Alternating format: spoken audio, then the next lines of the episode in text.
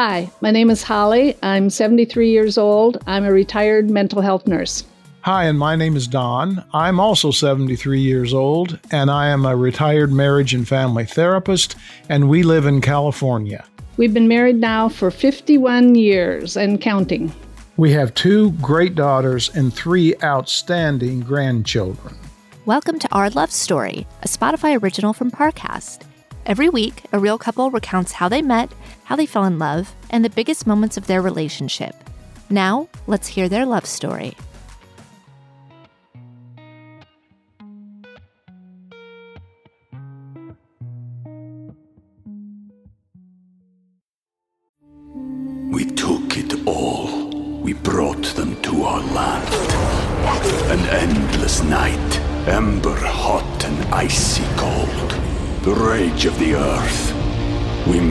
This curse.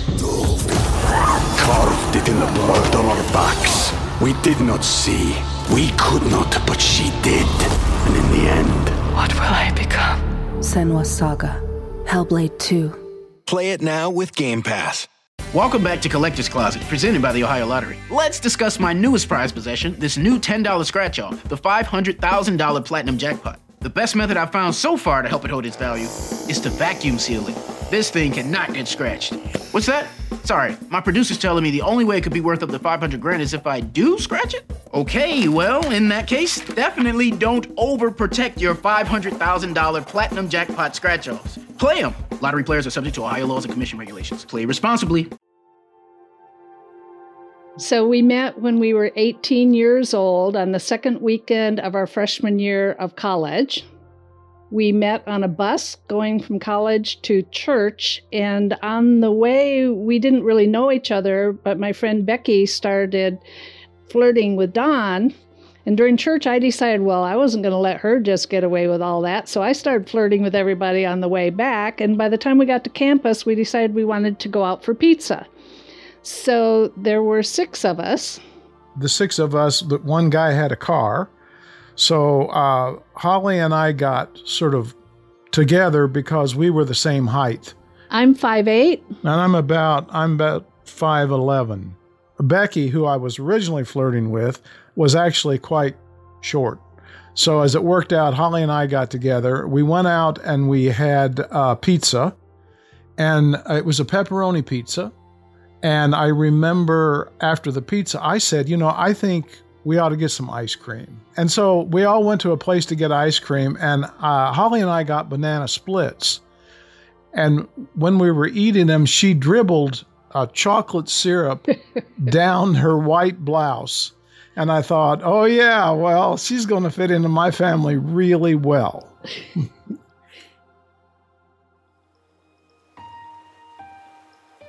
I was kind of shy, and he tried to kiss me a few times on our first few dates, the first few weeks. And I was like, no, no, no, no, no.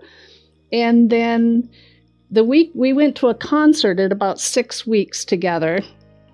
And we'd been kind of hinting, I'd kind of hinted that I was maybe ready for that first kiss. And I knew he was ready.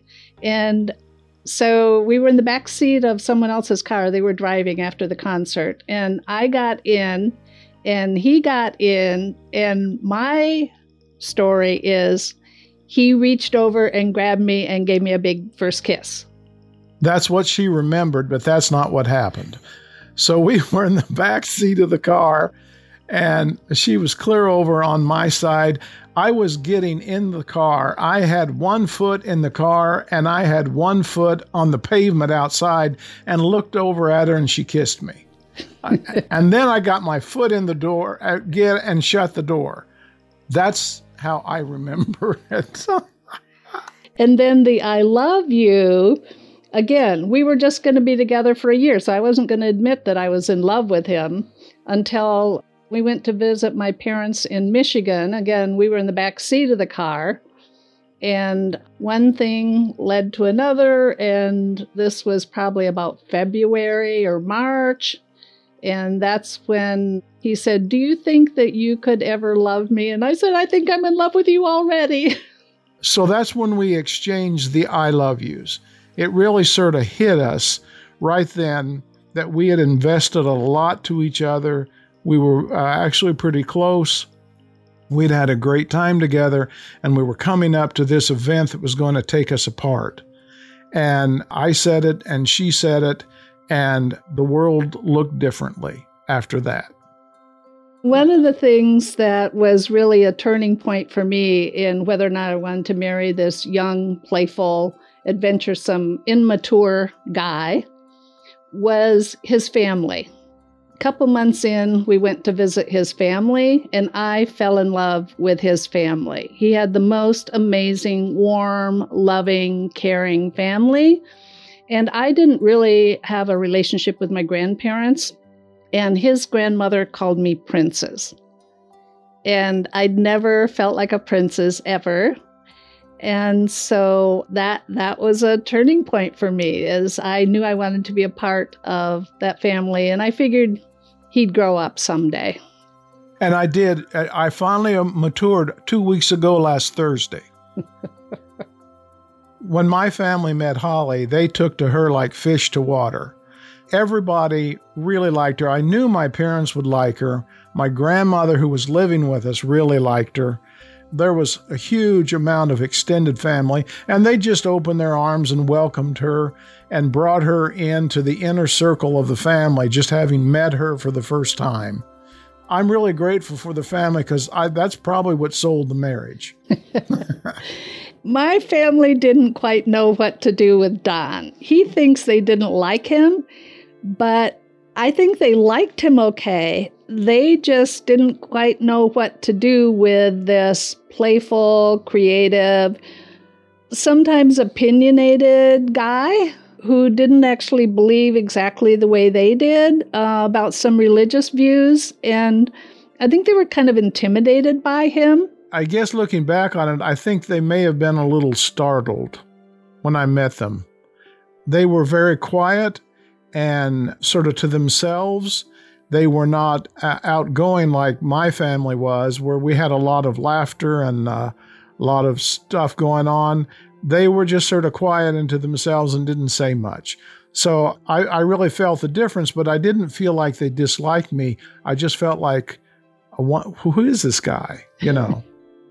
As Don mentioned, my family was not real expressive. And his family was so loving and he was so loving and so accepting of me and every part of me. He was able to bring out me when I was unable to express myself. I was afraid to really say sometimes what was bothering me, and he would be patient and he would listen. He had his opinions about stuff, but he loved me in a way that I'd never been loved before, both him and his family. We took it all. We brought them to our land. An endless night, ember hot and icy cold. The rage of the earth. We made this curse. Carved it in the blood on our backs. We did not see. We could not, but she did. And in the end. What will I become? Senua's Saga. Hellblade 2. Play it now with Game Pass. Regarding the proposal, we were sitting on a blanket in the sort of the backyard area of the campus cafeteria. And I was beginning to be aware of the fact that this is May and that our year that we said that we were going to be together was coming to an end.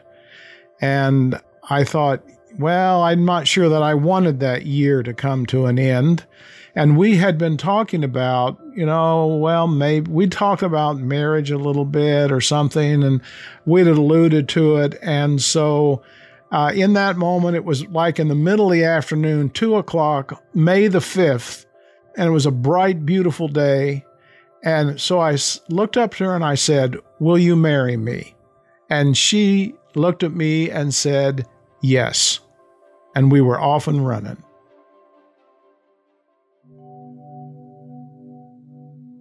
After we were married, we spent a few years in Kentucky. And I said to Holly, when we left Illinois to go to Kentucky, we're going to live on the West Coast. This is just a little side trip. Because when I was three years old, or maybe four, my parents took a trip out to the West Coast. And when I saw it out here, I said, I'm going to live here one day. And I really got hooked into it. And then when I was like 11 years old, Disneyland had been open for a couple years. So my family, we took a road trip on Route 66 from Danville, Illinois to Los Angeles so I could attend Disneyland. And so I have this history of the West Coast. And so Holly knew when we were getting married, I said, someday we're going to live on the coast. So a job opening opened up for me.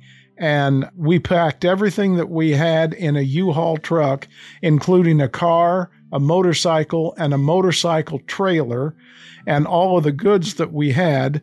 We had a one year old daughter. Holly stayed with my parents until I drove the truck clear out to Los Angeles and she flew out to meet me.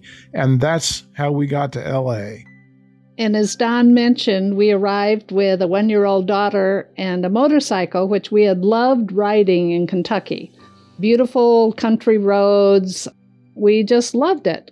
But landing in LA in the middle of traffic and who's going to get a babysitter to go for a, a, motorcycle ride. Plus, it just didn't seem real safe to be on a motorcycle in Los Angeles. So we sold our motorcycle and we bought a washer and dryer. Talk about domestic. I, I would, after Holly and uh, Suze were in bed, I'd go look at that washer and dryer, and sometimes I'd sit up on it and I'd go rudden, rudden, rudden. yeah, it really uh, having children really changes your life. so once we had our two daughters, our first was born in Kentucky, our second one was born here in California. I stayed home um, with the kids. I was a traditional housewife, taking care of the kids, doing the laundry, doing the cooking. And Don was the breadwinner. And after a few years of that, it wasn't working very well for me. I'm a person that needs projects. I need to have a lot of things going in my life, and doing the same thing over and over again wasn't working for me. I really got rather depressed, and Don wasn't enjoying his job. So we decided to switch roles. So when our youngest daughter was a year old and our other one was about three, I went back to work at the hospital here in LA. And Don stayed home and was house husband with the girls for several years. Yeah, several years. I actually I didn't work full time again for a decade because we had made a commitment to our, our kids, and we felt like that one of us needed to be home. We didn't want to um, f- uh, put them into daycare. We just felt like one of us needed to be home. And so I left my job and came home. And during that time, you know, uh, there weren't any stay at home dads. I remember really wanting adult contact so I'd go to the grocery store, buy some groceries, and not buy everything I wanted so I could go back next day and talk to the checkout lady. So that was one of the things I sort of had to get used to. But I really got to know my daughters, and I still know my daughter. I wouldn't trade that experience for anything. And I really feel that a lot of our daughters' success and who they are as people really is because of him spending that much time. Because I was more like, do this, do that, stand up straight, blah, blah, blah. He was more fun loving and playful with them. That was a really valuable time. I cherish that a great deal. And of all my successes, that's the one that I that I appreciate the most.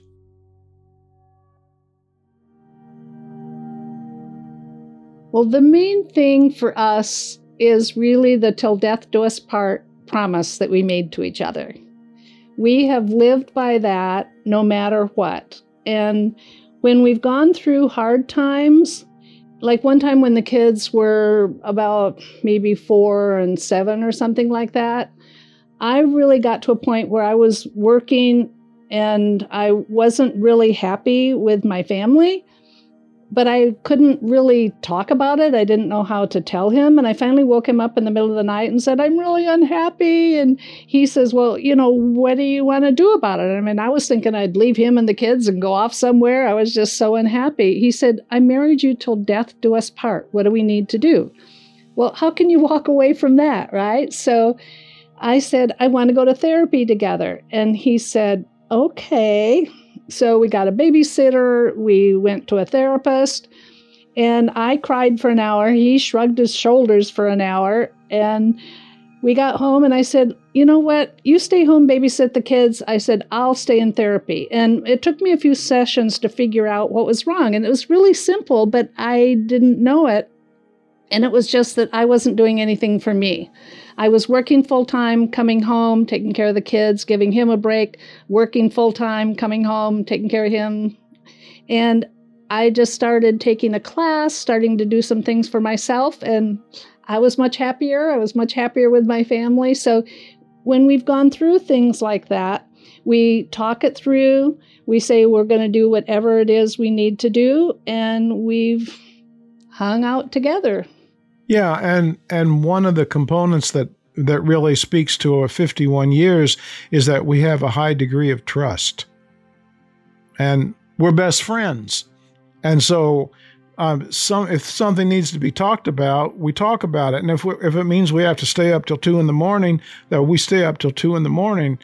So we are really committed to each other, and we have fun together. And with our history and with the trust that's developed, that's a really good basis for our marriage. The other thing that's been really key is we mentioned how my family wasn't really much for talking. and when we'd been together just a few weeks, Don said something that offended me, and I just clamped down. I just, you know, kind of withdrew. And he said, What's the matter? And I said, Oh, nothing. Anyway, he sat with me for 45 minutes and said, It's okay. You can tell me what's wrong. And finally, when I was able to say what was bothering me, he apologized. He said, Oh, I didn't mean anything by it.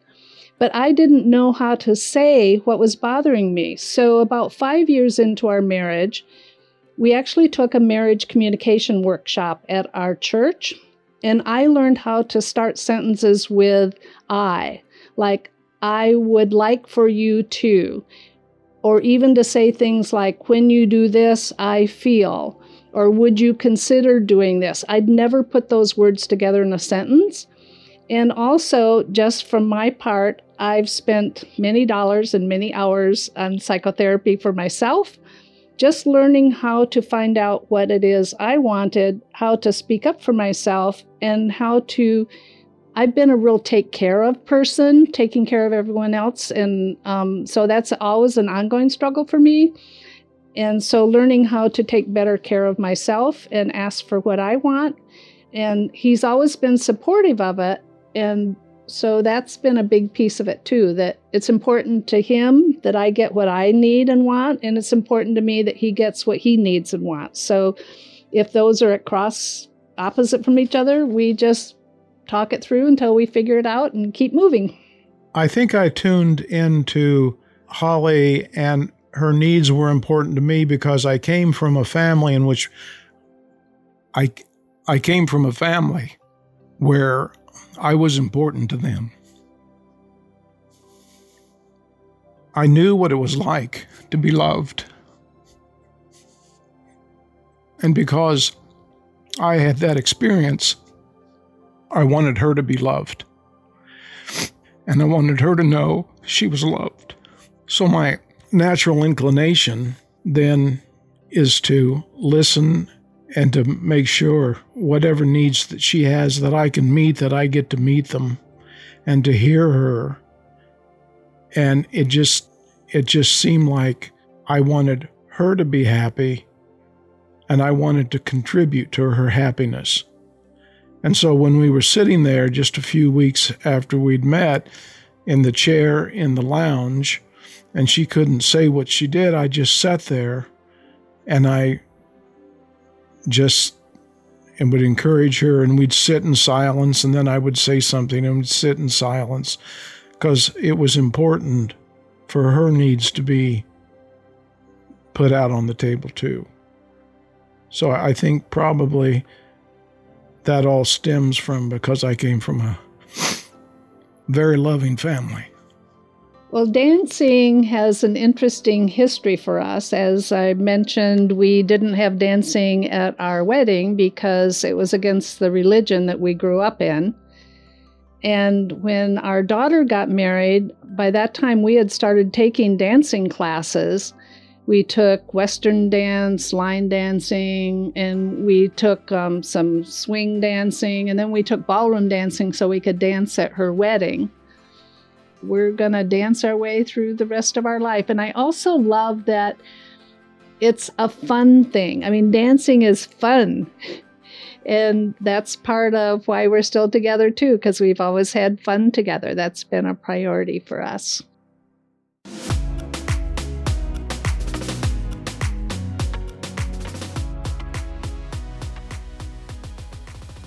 Thanks for listening to our love story. Don't forget to check us out on Facebook and Instagram at Parcast and on Twitter at Parcast Network.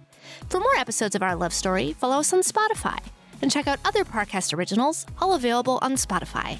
Our Love Story is executive produced by Max Cutler and is a Parcast Studios original. It's created by John Cohen. Sound design by Kristen Acevedo with associate sound design by Jamie Ryan. Our Love Story is produced by John Cohen and associate produced by Ashley Hanna.